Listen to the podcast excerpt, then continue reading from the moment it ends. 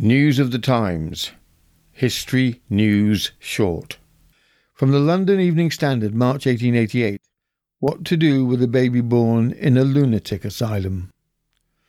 Mr. A. Glenn moved on behalf of Sir H. W. Wyatt, the chairman of visitors of the Middlesex County Lunatic Asylum at Colney Hatch, for a rule nisi for a mandamus calling upon the guardians of the Barnet Union to admit a destitute infant into the workhouse.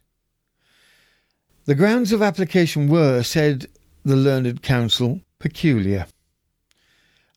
A Polish Jewess, having no settlement in this country, was brought to the asylum from the Whitechapel Union. Having no settlement, she was chargeable to the county under the Lunatic Asylum Act Whilst in the asylum, she was within the district of Barnet Union. The woman gave birth to a child.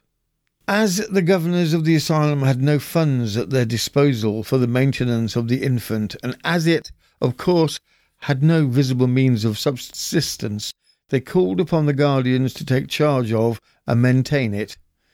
The medical officer having certified that the mother was not able to attend to it, she being a dangerous lunatic.